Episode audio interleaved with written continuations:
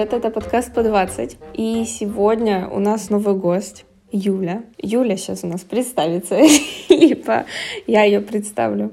Вот сколько тебе лет, чем ты занимаешься, что любишь? Как живешь вообще? Как на кастинге. Меня зовут Юля. Хороший вопрос. Мне 22 с половиной годиков. И я пытаюсь закончить университет, работаю, живу в Варшаве. Приехала в Варшаву почти 4 года назад на учебу. Вот почему мы знакомы. Знакомы мы, потому что у нас общие друзья. Познакомились мы, естественно, на какой-то очередной вечерней вечеринке. Да, мне кажется, ну вот когда вы стали с Анной жить вместе, тогда мы познакомились. Ну да. Да. Но, скажем так, если ты живешь в Варшаве и ты говоришь по-русски, то вполне возможно, что ты знаком. Вообще у нас выпуск сегодня о моде. Поэтому первый такой вопрос, который касается моды, а не представления, это как давно появился интерес к одежде. Подожди, нужно вообще рассказать, почему именно с тобой мы записываем про моду. Потому что э, Юля один из самых таких стилевых человеков в моей жизни. Я прям вижу, что она это любит, прям классно у нее все это получается. И вот, и поэтому я решила, что мода — это интересный вопрос, тема вообще, о которой э, с Юлей можно будет вообще поговорить, потому что я в этом не разбираюсь, я могу только смотреть в Пинтересте фоточки и повторять их. Это мой максимальный скилл.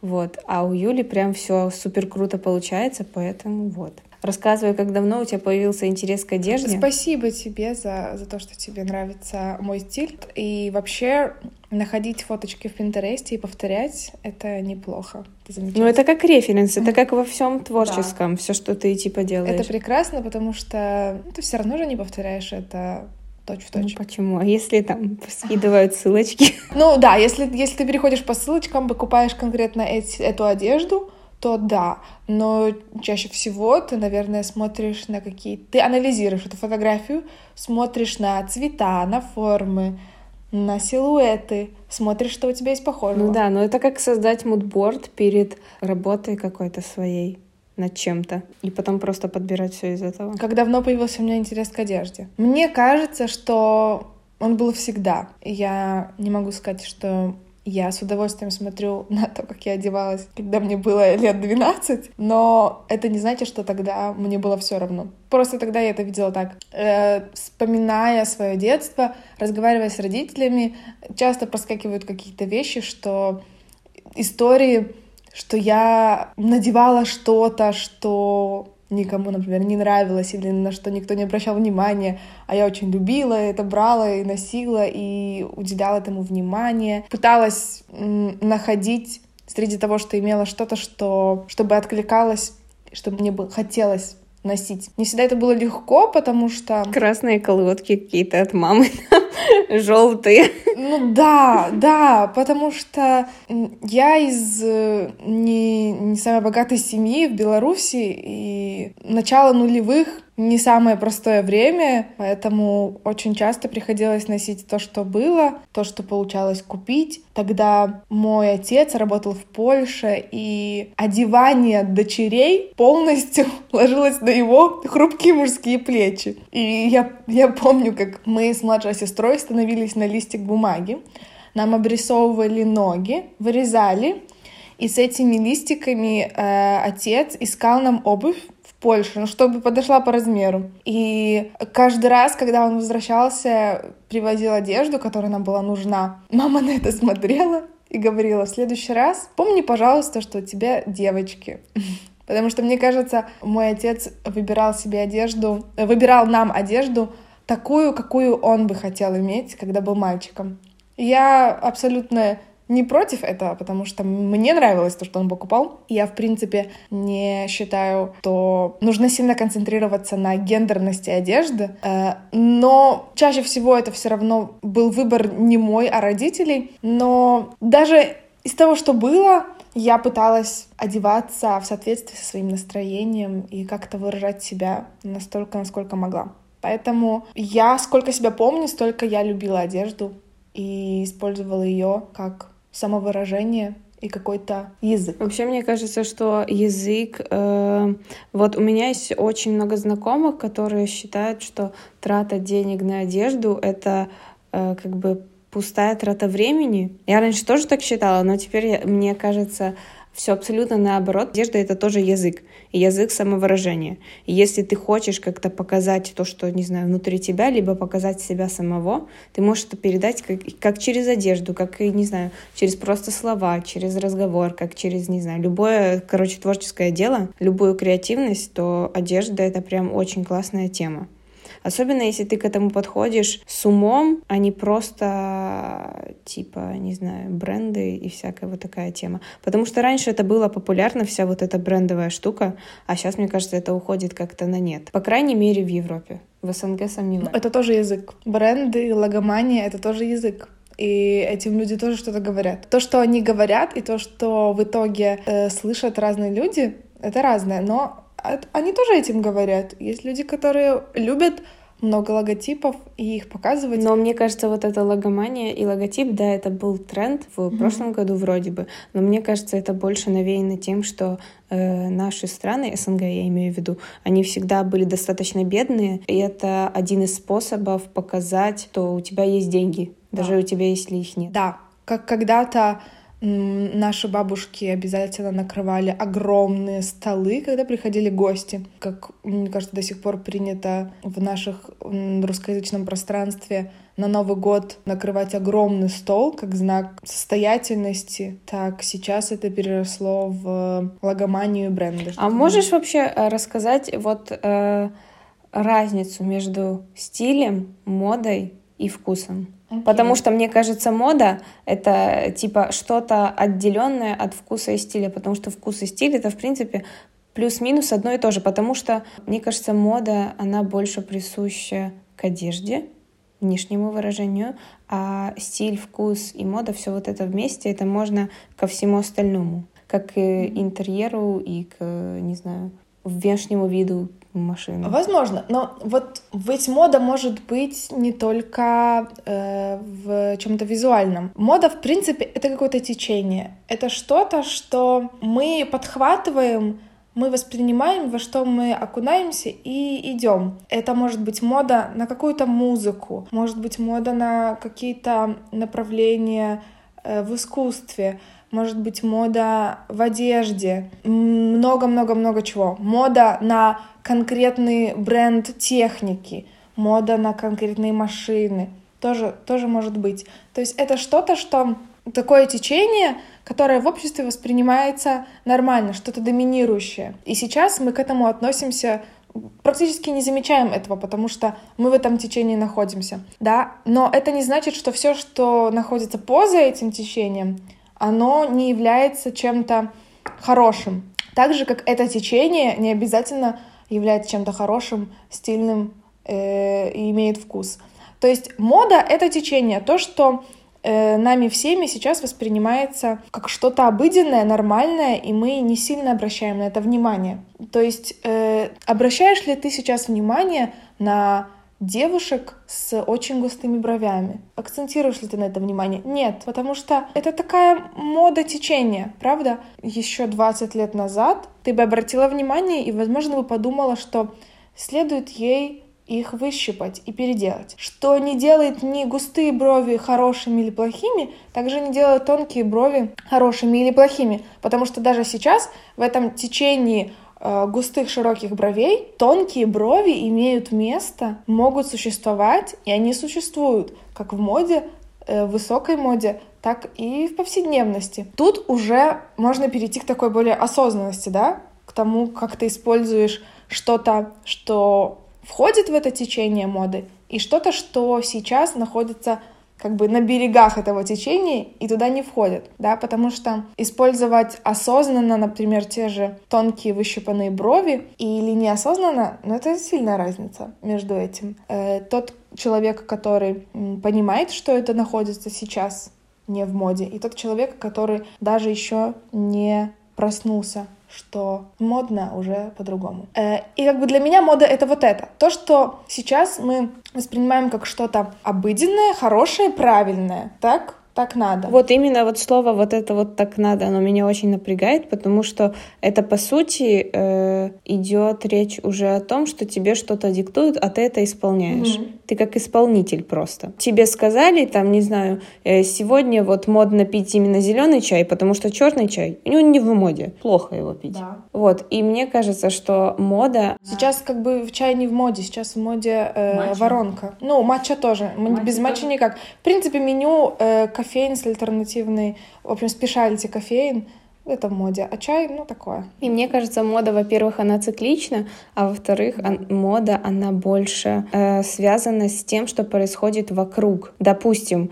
я всегда привожу пример, как менялась фигура девушек мода на фигуру девушек. В средневековье были в моде полные девушки. Показать, что у тебя есть деньги, что ты хорошо кушаешь. И поэтому ты как бы больше всех остальных из-за того, что у тебя есть деньги, и ты это мог показать. Что тебя выделяет на фоне, сказать, обычных людей?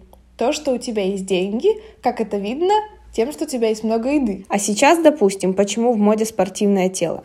Потому что ты всегда можешь зайти в МАК, ты всегда можешь там поесть. У тебя э, переизбыток еды вокруг. Ты, у тебя, ты можешь в любой момент съесть то, что ты хочешь, в неограниченном количестве. Это никто у тебя не заберет и все такое. Следить за своей фигурой уже стало более сложнее как раз-таки из-за этого переизбытка еды.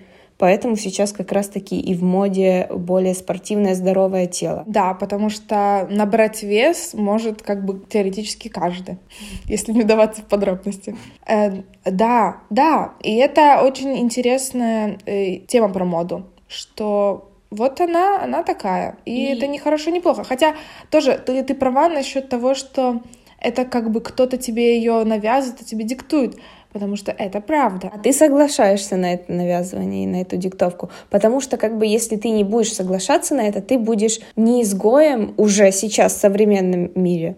Изгоем ты был бы, не знаю, лет 10 назад был бы, по сути скорее всего. Сейчас уже нет, потому что сейчас самовыражение, самовыражение, оно как раз-таки в моде. Да, да. И вот это, это здорово, что ты зацепил этот вопрос, потому что мода сейчас и то, как, он, как она будет развиваться в будущем, очень сильно меняется. Э, потому что сейчас, даже если смотреть какие-то тренды последних годов и этих годов, перестало иметь такое большое значение тренды на какие-то конкретные вещи, на какой-то конкретный вид вещей, на какой-то конкретный цвет и так далее. Сейчас тренды стали акцентиров... стали более стилистическими, когда не столько сами дизайнеры модных домов, которые создают эти вещи, диктуют моду, а больше влияние имеют стилисты, которые создают интересные э, сочетания, виды сочетаний вещей, которые становятся модными. И становятся модным не носить какую-то конкретную одежду, а носить, например, вот это с вот этим вместе и сочетать это вот так, что э, уже разворачивает моду в другое направление, и идет все к тому, что тренды исчезают. И сейчас, и в будущем, ну, в ближайшем будущем, главным трендом является э, индивидуальность, самовыражение. Э, твой образ не похожий на других. Тот образ, за который ты не должен оправдываться, не должен объяснять, что я в этих туфлях, потому что это э, коллекция этого года Прада. Нет, я в этих туфлях, потому что это мой стиль, и это мне нравится. То есть ты не должен оправдывать свой вид последними показами. Ты его оправдываешь своим состоянием, своим видением, своим настроением, то, чем ты хочешь транслировать, и тем, как это э, делает из тебя индивидуальность и делает тебя не похожим на других. И вот это сейчас в тренде. То, что я говорю сейчас в тренде, это значит, что оно не в тренде в массовом, понятий. А в тренде среди э, таких трансеттеров, тех, кто каждое модное движение начинает. Потому что и если обратить внимание, то действительно тренды, которые появляются на дорожках, они в массовость приходят через года два. Э, если из, из самых последних, я считаю, самых шокирующих для нашего общества трендов — это тренды на нулевые, которые появились, ну, года два назад на дорожках. Посадка, низкая посадка джинсов, кроп-топы, показывание пупка, какие-то пластиковые украшения такие яркие, косички, как у э, Кристины Агилеры или Парис Хилтон. Тот же, те же велюровые костюмы Джуси Кутюр, которые так были популярны в нулевых, и которые мы все так хейтили еще несколько лет назад и говорили о том, как это было ужасно, и хоть мода циклична, но мы никогда не вернемся к этому. И около двух лет назад, когда вместо экстремально высокой посадки джинсов, в которые все были просто влюблены, вдруг начали появляться заниженная талия. Э, Белла Хадид, когда стала популярной, это как раз было то время, когда это впервые появлялось э, на дорожках, стала носить заниженную талию, все на это смотрели очень странно, все это хейтили, говорили, о нет, как же оно так вернется, я не хочу. И что? Сегодня весь масс-маркет просто полон этими вещами, этими низкими, э, с низкой посадкой джинсов, этими кроп-топами. Просто бери и составляй лук Бритни Спирс из нулевых. И это покупают массово. То есть есть вот эта разница между трендами которые создают трансеттеры и трендами, когда они входят в сознание уже людей и становятся привычными. Поэтому вот этот тренд на индивидуальность, мне кажется, он еще только зарождается среди трансеттеров, и его видят те, кто за этим следит. И нам нужно немножко подождать для того, чтобы это дошло до массового потребителя, если вообще дойдет потому что это требует, наверное, немножко больше осознанности и больше усилий для того, чтобы самому понять, что тебе комфортно минимализм или, или избыточность нулевых. Мне, кстати, я после того, как начала общаться с Юлей, я немножко изменила свое отношение к моде и к любым новым трендам, потому что как раз-таки из-за вот этой вот самобытности. И кто бы что ни хейтил, не говорил про нулевые, сейчас они реально вернулись, и мода нулевых реально нормальная, если ее проявлять, допустим, в современном облике, как это делают. Потому что даже вот если ты зайдешь в тот же самый ТикТок, то ты увидишь, скорее всего, сейчас там девочек, э, молодых 20-25 лет, как раз-таки э, с откликами э, всяких трендов нулевых. Реально так и есть. Либо, допустим, когда зашли обратно в моду джинсы клеш. Все очень сильно их начали хейтить, как так все это. А теперь ты выйдешь на улицу, и как бы все в них вроде бы и ходят. Да, если у тебя нет джинс клеш, то ты как бы, ну, слишком бейсик. Да, и вот я недавно дошла до того, что мне они никогда не нравились, я всегда не понимала их смысл. Но сейчас я смотрю, допустим, те же на Пинтересте какие-то луки, и такая, о, джинсы, нормально, сойдет, типа, хорошо. Да, и это у тебя не вызывает отвращения. И да. вот об этом я и говорю, что мода — это вот это течение, в котором мы тоже находимся, и оно просто для нас нормальное. Мы на это не так обращаем внимание. Кажется, еще нужно уметь принимать и уметь быть открытым к этой моде. Потому что когда ты открыт и ты хочешь и как бы можешь принимать, то это круто. Но ты тоже, когда ты все принимаешь, то ты как бы уже становишься какой-то марионеткой. Ну да, надо просто каждый тренд и в принципе любой способ одевания прикладывать к себе, к тому, в чем ты себя чувствуешь. Да, и вне зависимости от того, тренд это или нет, если у тебя нет желания экспериментировать, не напяливать на себя супер трендовые вещи только для того, чтобы получить одобрение. И вот, вот об этом новый виток моды, о том, что только ты имеешь значение в трендах, только твоя личность, твое видение — твое желание имеет значение. Если у тебя нет желания никаким образом тебя, себя особенно отмечать и действительно говорить этим языком, ты можешь этого не делать. А если хочешь, то ты сам создаешь этот язык, то, как ты говоришь. Я могу сказать, что мода абсолютно бесполезна. Это выдуманная индустрия, очень, которая имеет, которая имеет завышенные цены, то, что люди платят за люксовые бренды, это они платят просто вот это, вся добавочная стоимость, то есть та стоимость выше себестоимости, практически вся заключается в имени, в маркетинге, в значимости, иногда в уникальности этого продукта и так далее. То есть вся эта добавочная стоимость состоит из каких-то вещей очень эфемерных, э, которые люди живя в социуме, сами придумали эти конструкты, как маркетинг, социальный статус. То есть э, физически этого не существует. Но для нас, как для социальных людей, это вроде как даже имеет значение.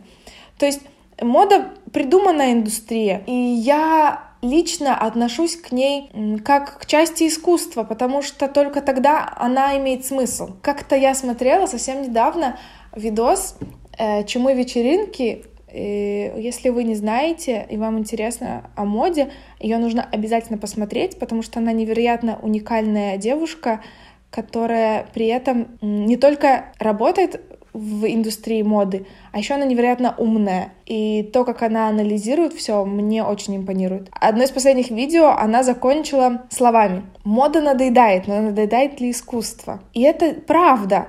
Просто мода, она надоедает. Гоняясь за какими-то просто трендами и модными вещами, ты просто становишься избыточным консюмером, э, производишь больше мусора и все. И что? И гоняешься за каким-то одобрением среди людей вокруг тебя, потому что они одобряют то, что ты попала в этот тренд. Но если считать моду частью искусства и действительно так относиться к этому, а искусство это самовыражение и что-то, что должно вызывать эмоции. И если относиться к этому так же, то мода — это, это игра, в которой ты, ну, нет правил, как в искусстве. Ты можешь делать все, что угодно, лишь бы это, это было выражением тебя и вызывало какие-то эмоции. И мне кажется, в таком аспекте мода может быть интересной всегда. Да, мне кажется, что мода, она никогда не закончится в плане того, что этот поток, он будет вечен. Вот сколько будет людей, столько и будет создаваться какие-то тренды, какая-то мода, но главное оставаться, оставаться самобытным и иметь что-то свое внутри. Чем для тебя отличается стиль и вкус. Потому что я даже не знаю, как объяснить. Для меня всегда очень было сложно, когда я разговаривала с кем-то, кто увлекается модой, я всегда очень сильно путаюсь между как раз-таки трендом, модой, стилем и вкусом. Потому что для меня стиль и вкус это в принципе одно и то же. А вот чем они отличаются, я особо даже объяснить им не могу. Потому что для меня скорее стиль это то, как ты, наверное, вот как стиль жизни, не знаю, как ты живешь, mm-hmm. какая-то рутина, то, что тебе нравится, то, что ты любишь. Вкус, в принципе, то же самое, но они же чем-то отличаются. Да, ну вообще стиль в данном случае он, получается, очень многозначно имеет значение, да, потому что можно сказать стиль жизни, там, стиль музыки, как какое-то направление, как какой-то образ, образ жизни, да, и, например, направление музыки. Но если говорить конкретно про моду, да, то в таком случае стиль обретает другое, другое значение. По сути, как я это воспринимаю, э, стиль это синоним слову «вкус», но именно в моде.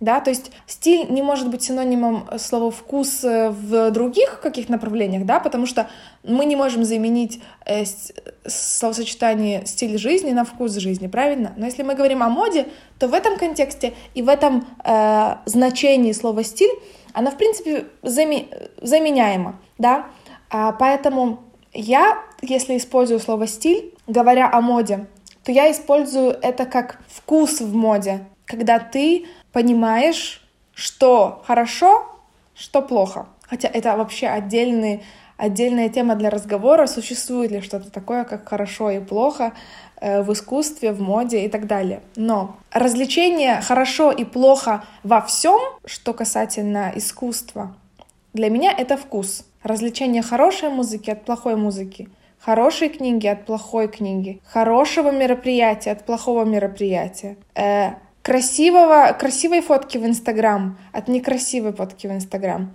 Это вкус. А развлечение этого в моде и понимание, как, эм, как совместить разные предметы гардероба вместе, чтобы в итоге сказать именно то, что ты хочешь сказать, это вкус в одежде, это стиль. Поэтому, если мы говорим о моде, я не вижу большой разницы э, между стилем и вкусом, но я считаю, что есть люди, которые классно э, оперируют языком fashion и делают это с одеждой, но не смогут отличить красивую фотку в Инстаграме от некрасивой фотки в Инстаграме.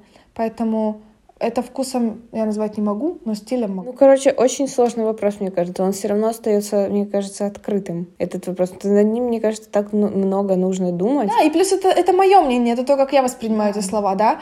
Э, сейчас придет какой-нибудь э, филолог и скажет, что это вообще имеет другое значение. Да, мне еще кажется, что все, что касается креативной сферы, сферы искусства, это все, это всегда будет оставаться открытым вопросом, потому что нет, э, ну да. нет, нет правил. И это мне так нравится.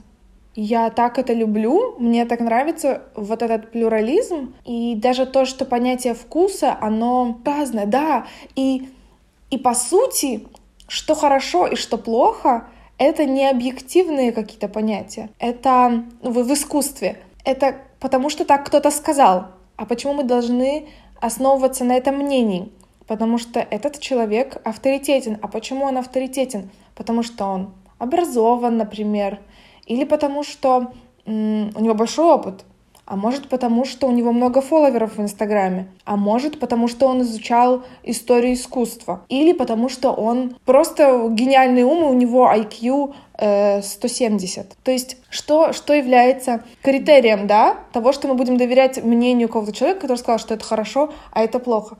И, и вот это интересно, что для каждого это же, это же разные э, параметры, да, и, и мне это нравится, что мы всегда можем это ставить под вопрос, ставя что-то под вопрос, опять открывает нам новое какое-то пространство для, для искусства и для моды. Под словом искусство, первое, что мне приходит на ум, это художественная деятельность, потому что я с детства там кручусь, и для меня это первое. И что я могу сказать, что мне кажется, в искусстве, не во всех возможных сферах, но должна быть база. Потому что если есть база, то у тебя есть больше возможностей для развития какого-то и восприятия э, от других людей. Допустим, то же самое я могу именно на изобразительном искусстве объяснить, то, что есть, допустим, рисуем мы портрет, если мы хотим в определенном стиле его нарисовать, то у нас есть база, которой мы должны следовать. Мы должны знать биологию строения человека. Потому что если мы знаем, где находится у нас челюсть, мы ее там и нарисуем. И это будет правильно. Но это тоже спорный вопрос. Потому mm-hmm. что есть очень много художников, которые не придерживаются этих правил и которые были признаны. Да. А знаешь почему? Потому что эти художники знали эти правила и нарушали их осознанно. Они понимали, что они нарушают правила, и это и был их стейтмент, да, то, что я нарушаю правила. Те, кто не знает основ, не понимают того, что они нарушают эти правила. Соответственно, их стейтмент не читабелен и не воспринимается. Понимаешь? Еще... Осознанное вот это принятие решения для того, чтобы следовать или не следовать правилам. Поэтому я с тобой согласна о том, что базу нужно знать в любом случае. То есть тот же Пикассо умел рисовать э, в стиле реализма. Он не умел рисовать, это и было его главное направление в начале, да. но потом для того, чтобы сопротивляться обществу, он начал делать иное что. Поэтому его творчество такое да. понятное было понято, потому что это был его стейтмент. Я нарушаю эти правила и показываем что-то другое.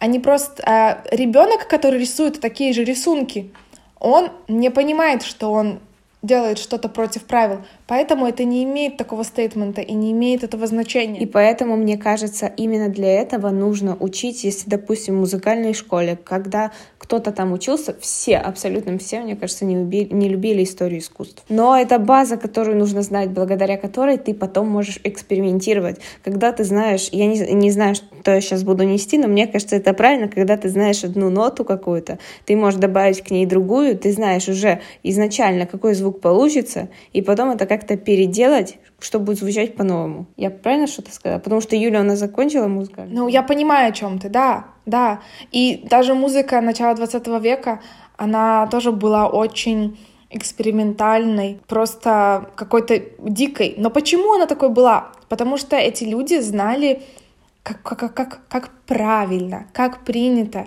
как составлять эту гармонию. Соответственно, они знали, как ее разрушить, эту гармонию. Так, чтобы все поняли, что эта гармония была разрушена, а не просто кто-то случайно ляпнул. То есть твое намерение было какое? Разрушить то, что было, то, что устоялось, да? А, и тогда это читается. Это, это очень во многом, это во многом видно. В, в кино, потому что я училась в киношколе, В операторском искусстве это очень видно.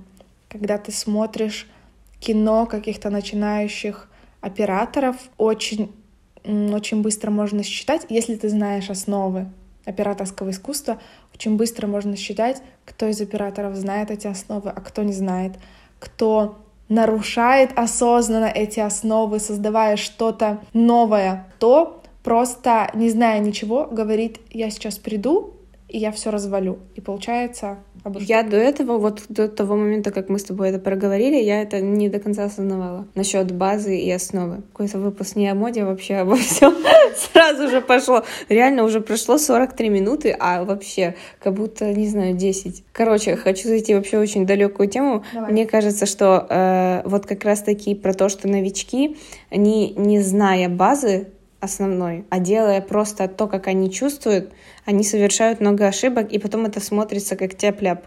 И так во всем искусстве.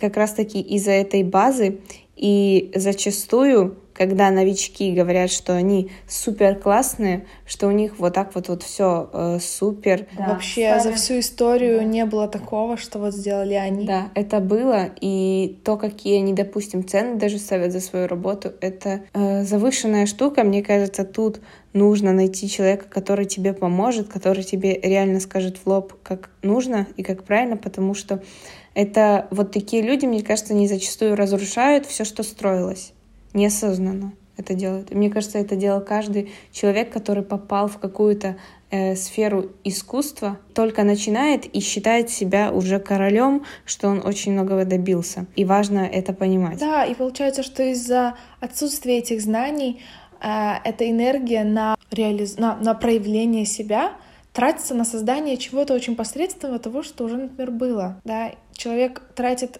много себя, создавая велосипед, а мог изучить велосипед и переделать его так, как, как никто. Да, почему говорится, что никогда ты уже не придумаешь ничего нового? Потому что все уже было, по сути, придумано. Ты можешь придумать что-то новое из того, что уже было придумано. Да, ты можешь переделать старое так, как никто ты можешь скопировать что-то так, как не может скопировать никто, потому что ты, э, ты уникален, и твоя чувственность, она уникальна. Но, если, но ты можешь скопировать что-то только имея эти знания о том, что ты копируешь, или что ты повторяешь, или что ты переделываешь. А просто из потока вдохновения, не имея никаких знаний, скорее всего, ты просто повторишь то, что уже было. Я очень не люблю, когда говорят, что ты копирка кого-то. Даже когда в той же музыке зачастую сейчас можно увидеть, что биты, либо музыка вся, которая писалась раньше, она используется сейчас в новых треках. Я считаю, что это круто, то, что люди могут брать и переделывать то, что уже было, на какой-то новый лад даже если это была какая-то вот композиция, которая была изменена на минимальное вообще количество, не знаю, нот, звуков, и, но она звучит уже по-другому. Это уже абсолютно новое что-то. И только так будет развитие вообще, мне кажется, искусства так и будет происходить, потому что уже никто не придумает ничего нового. Да, и еще, знаешь, скопировать так, чтобы а относительно авторского права это еще было новым произведением. То есть ты и скопировал, но, но, но просто, уже... просто, просто это как использование э, достояния всея человечества для того, чтобы пойти еще дальше, а не начинать этот путь сначала. Ну, просто происходит с каждым витком, оно происходит развитие. Это все идет как спираль, по которой мы двигаемся, которая каждый раз все увеличивает свои объемы. И все. И в какой-то момент просто... И, и, ну, есть база и есть дополнение. Это как вот в одежде. Когда ты имеешь базу, ты можешь покупать уже что-то такое э, яркое и добавлять это в свои образы так и во всем искусстве. Есть база, которую мы просто дополняем, которая неразрушима. Если ее разрушить, то в принципе ну, не будет, мне кажется, смысла. Да, когда-то в Ренессансе люди просто повторяли античность. Да, наука вообще это очень, это отдельный вид вообще, мне кажется, всего, потому что ученые, они просто всю жизнь думают. И все. Понимаете, просто нельзя открыть что-то новое они все время делают эксперименты, эксперименты не получаются, и они просто дальше продолжают. То есть, мне кажется, когда ты ученый, у тебя должна быть вообще какая-то несломная психика, выдержка, и все это для того, чтобы что-то постоянно делать. Потому что на самом деле ученые очень недооцененные люди, мне кажется, потому что э, они делают какие-то якобы, ну, ладно, открытия, вот, отправляют их куда-то, эти открытия печатаются, допустим, и ты просто начинаешь работать над другим. И ты все время находишься в потоке каких-то мыслей, и над одним единственным вопросом ты можешь думать 10 лет и не найти ответ. И это нормально. И мне кажется, что наука, в науку нужно идти определенным людям, которым это прям дано. Там очень сложно. И мне кажется, наука, она не подвергается никакому даже объяснению. Там просто есть факты, и ты им следуешь. И все. И мне кажется, тоже наука это еще более творческая, чем все остальное искусство потому что там из соединения чего-то может выйти вообще что-то абсолютно новое, вот, а это новое может оказаться уже придуманным. Ты просто не пройдешь э, путь всего человечества за свою жизнь, поэтому и, и, и, и таким образом никого не впечатлишь, потому что останешься на том уровне. Э, ученые, которые совершают открытия, сначала изучают базу того, что известно, изучают этот, эту, эту науку, ее законы, которые когда-то открывались, потому что это огромная база, созданная человечеством за века, тысячелетия. Ты не пройдешь этот путь за свою жизнь. И зачем? Если ты можешь помочь этому просто вырасти. И нужно изучить то, что уже есть, и, и совершать открытия в науке, в искусстве. Представь, сколько это сомнений. Действительно ли то, что ты сейчас сделал, это что-то значимое, что-то, что меняет мир, а да? То, сколько что... сомнений вообще, что это что-то правильное, сколько нужно труда для того, чтобы это доказать, сколько нужно сделать, опять же, research а, чтобы узнать, не открыли ты что-то, что уже было открыто. Да, и не разрушит ли это открытие что-то уже сейчас. Да, да, а если, да, действительно, твое открытие со всей доказательной базой вообще разрушает какой-то огромный пласт науки и доказывает, что это было неверно. Это, но это невероятно. Эм, я, например, я очень восхищаюсь своим отцом, который и доктор истории, и также археолог. И мне кажется, что это что-то невероятное, когда ты берешься за раскопки какого-то объекта, ты понимаешь, что ты там хочешь найти, но когда ты находишь там что-то совершенно другое, тебе нужно найти объяснение этому, как это там оказалось, что это и как. И каждый раз делать раскопки, ты можешь не найти вообще ничего нового. Ну, не каких-то таких открытий великих, а можешь найти золото партии. В общем, мне кажется, мы разобрались в том, что в моде, как и в принципе во всем в этом мире, есть какая-то база, которой потом можно что-то добавлять, благодаря чему можно получить что-то новое. Либо это новое будет похоже на старое, но в новом каком-то... Всегда получится, в общем, новое. Просто даже если оно будет совсем чуть-чуть отличаться, это и так будет новое. Я вот только что думала, как это объяснить на примере, чтобы было абсолютно понятно. И я дошла к тому, что каждый человек, он совершенен. И в каждом человеке, вот у нас есть тело, и в нем внутри есть органы, благодаря чему мы живем, и всякая вот эта вот штука. И вот мы, допустим, стоит просто голый человек, это база. И к этой базе можно добавлять что-то. И тогда человек, он становится уже как бы помимо своего сознания, каких-то мыслей, он показывает себя и как бы в общем понимании, чтобы могли понять его и люди. И это то же самое с базой можно делать да. во всем. И мода это не страшно, это очень весело. Это всего лишь разговор. Ты всего лишь говоришь. Так же, как ты говоришь словами то, что ты чувствуешь, то, что ты думаешь. И также мода ты просто говоришь. В этом нет ничего страшного. Нельзя бояться нарушать какие-то правила, задавать себе вопросы, какой же формы мое тело, треугольника, яблока или что-то чего-то. Ваше тело идеальной формы. Просто веселитесь, когда придумываете себе новый лук. Хочу еще у нас несколько вопросов вот, давай насчет того, кто вдохновляет. И я люблю задавать этот вопрос людям, которые находятся в креативной сфере, потому что всегда найдется ответ, который тебе может помочь в чем-то. Меня, допустим, всегда вдохновляют только люди, ничто другое.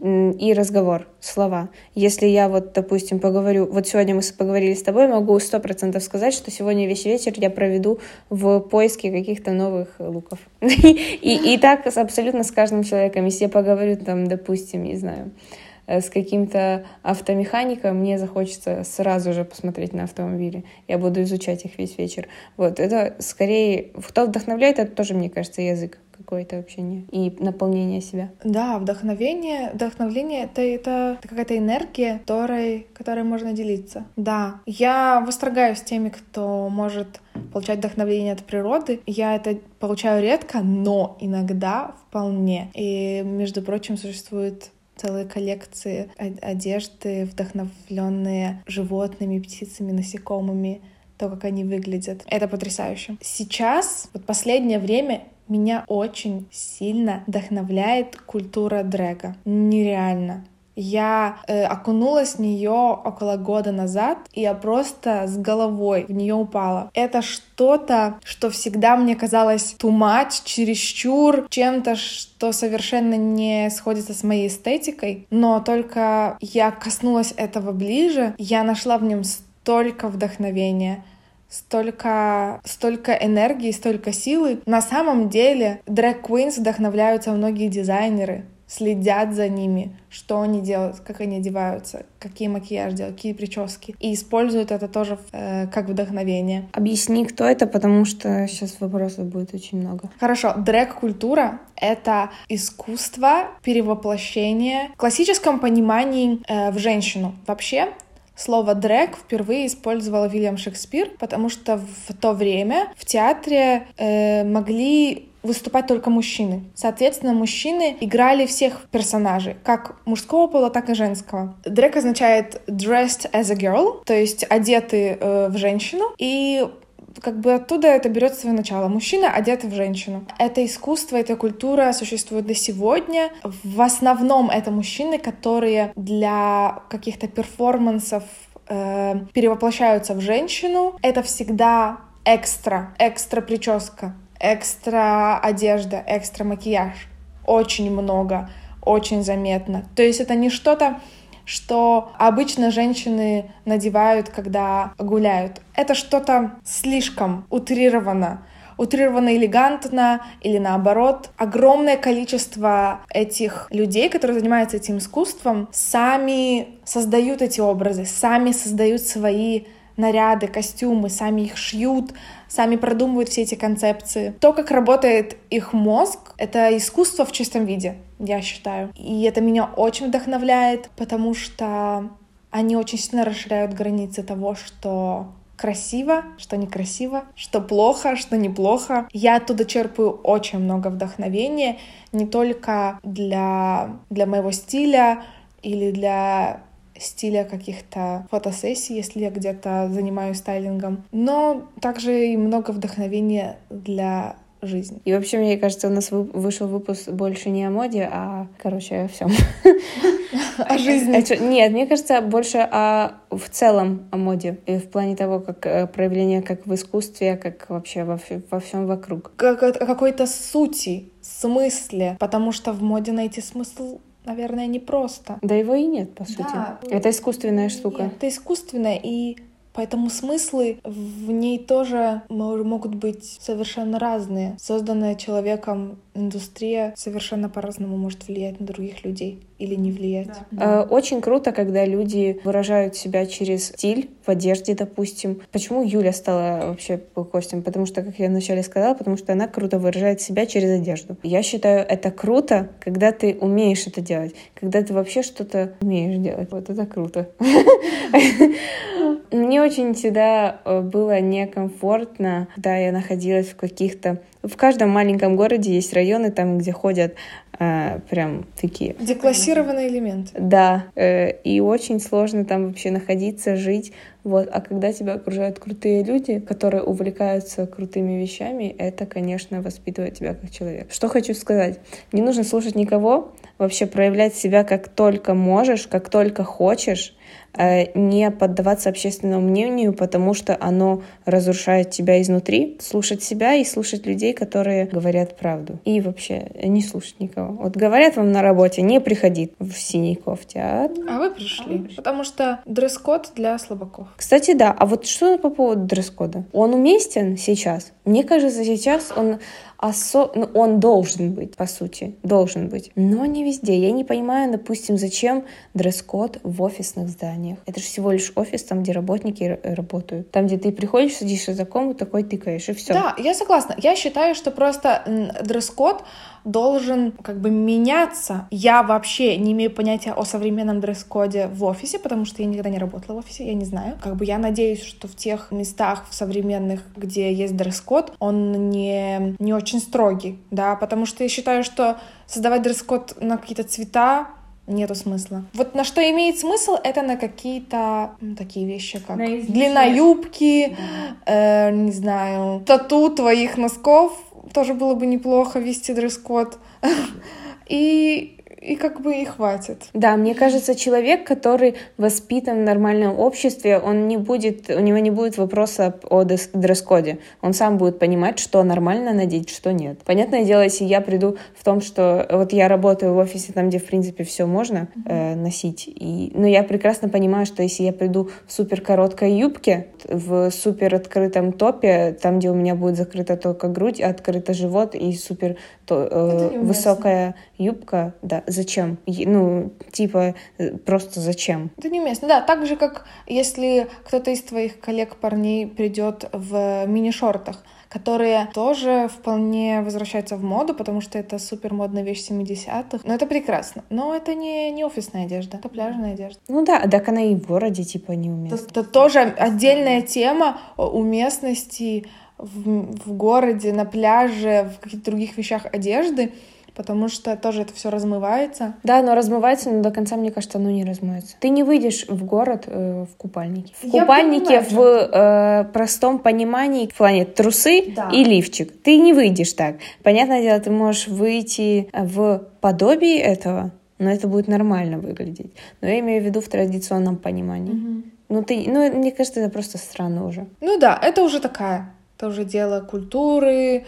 И опять же, в конечном итоге каждый человек сам принимает это решение, да, что он надевает то или другое место. А принимает он это решение на основании своего опыта, уровня образованности, там, воспитания, того, где он вырос, и вообще, что он считает, что для него ценно и что не ценно. Поэтому мне кажется, в таких вещах нужно больше фокусироваться на воспитании, на образовании, на воспитании принятия, уважения друг к другу, чем на каких-то строгих правилах. Потому что, в принципе, во всем я противник строгих правил и каких-то запретов очень сильных. Я за разговоры, за уважительное отношение друг к другу, за воспитание и образование. В общем, не будьте будьте собой. Все. Отличное пожелание, мне кажется, и все. Да, все люди по-своему прекрасны.